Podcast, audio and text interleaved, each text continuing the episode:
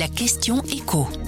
Le soir, repensons notre quotidien. Tous les mardis, Dominique Berns décrypte un point de l'actualité économique. Aujourd'hui, on se plonge dans le monde des crypto-monnaies avec une interrogation. Les cryptos pourraient-elles entrer en concurrence avec les monnaies officielles et par exemple remplacer l'euro ? La réponse est non. Elles existent, elles continuent à exister, comme plein de monnaies privées peuvent exister aux marges du système monétaire et financier, mais pas remplacer les monnaies officielles, les monnaies légales que sont l'euro ou le dollar. Pour bien comprendre, il faut d'abord voir comment sont créées les crypto-monnaies, l'essence même de leur création, ça peut poser certaines limites. Effectivement, on a une technologie innovante, la blockchain, qui permet quoi ?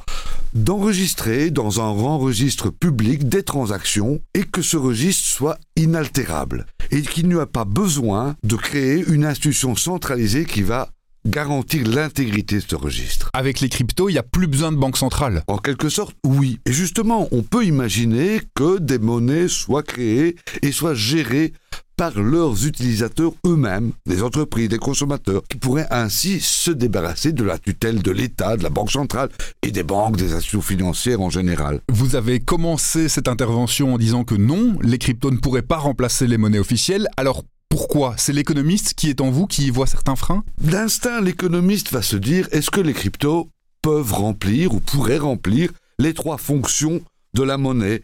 Un instrument d'échange, donc un moyen de paiement, une unité de compte et une réserve de valeur. Alors effectivement, on peut débattre, les avis sont partagés, notamment en raison de la grande volatilité du Bitcoin.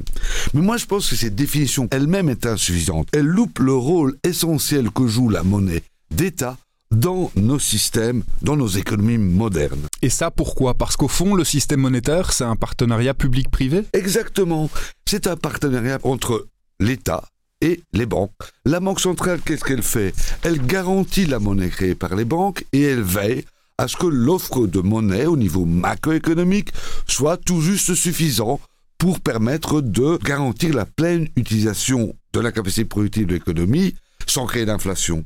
Et de l'autre, les banques, elles auront un autre rôle, elles jouent au niveau microéconomique, elles vont allouer ce crédit, cette masse globale de crédit, en sélectionnant les projets d'investissement les plus rentables. Un autre problème, c'est que les cryptos, elles sont limitées. Par exemple, il n'y aura pas plus de vingt et un millions de bitcoins. Ça veut dire que si on s'en servait comme monnaie étatique, comme monnaie officielle, ça représenterait à un moment un frein potentiel à la croissance ? Oui, bien sûr. Dans le cas du Bitcoin, dès le début, il a été fixé qu'il n'y aurait pas plus de vingt et un millions d'unités en circulation. Mais dans ces conditions, comment assurer que la monnaie croisse à la bonne vitesse pour financer l'économie ? On peut bien entendu imaginer une crypto-monnaie qui n'aurait pas cette limitation. Mais néanmoins, l'émission de la monnaie dépendrait de facteurs exogènes à l'économie, ne dépendrait pas des besoins de financement de l'économie, mais de facteurs techniques, par exemple, comme la capacité de calcul d'ordinateurs mis en batterie. Et ça, ça ne permettrait pas de garantir que la monnaie, donc que le crédit, soit suffisant pour financer l'économie. Ça veut dire que même si le système a des défauts, ce ne sont pas les crypto-monnaies qui vont pouvoir euh, résoudre ces défauts et ces problèmes ? Ah non, le système a des défauts, notamment la financiarisation à outrance. Mais la solution ne viendra pas de monnaie privée, quelle qu'elle soit, qu'elle soit locale, qu'elle soit crypto ou quelle que soit la technologie employée, elle viendra d'une réforme du système, en quelque sorte par une démocratisation de la politique monétaire et peut-être par une reprise par le régulateur de contrôle de ce que font les institutions financières.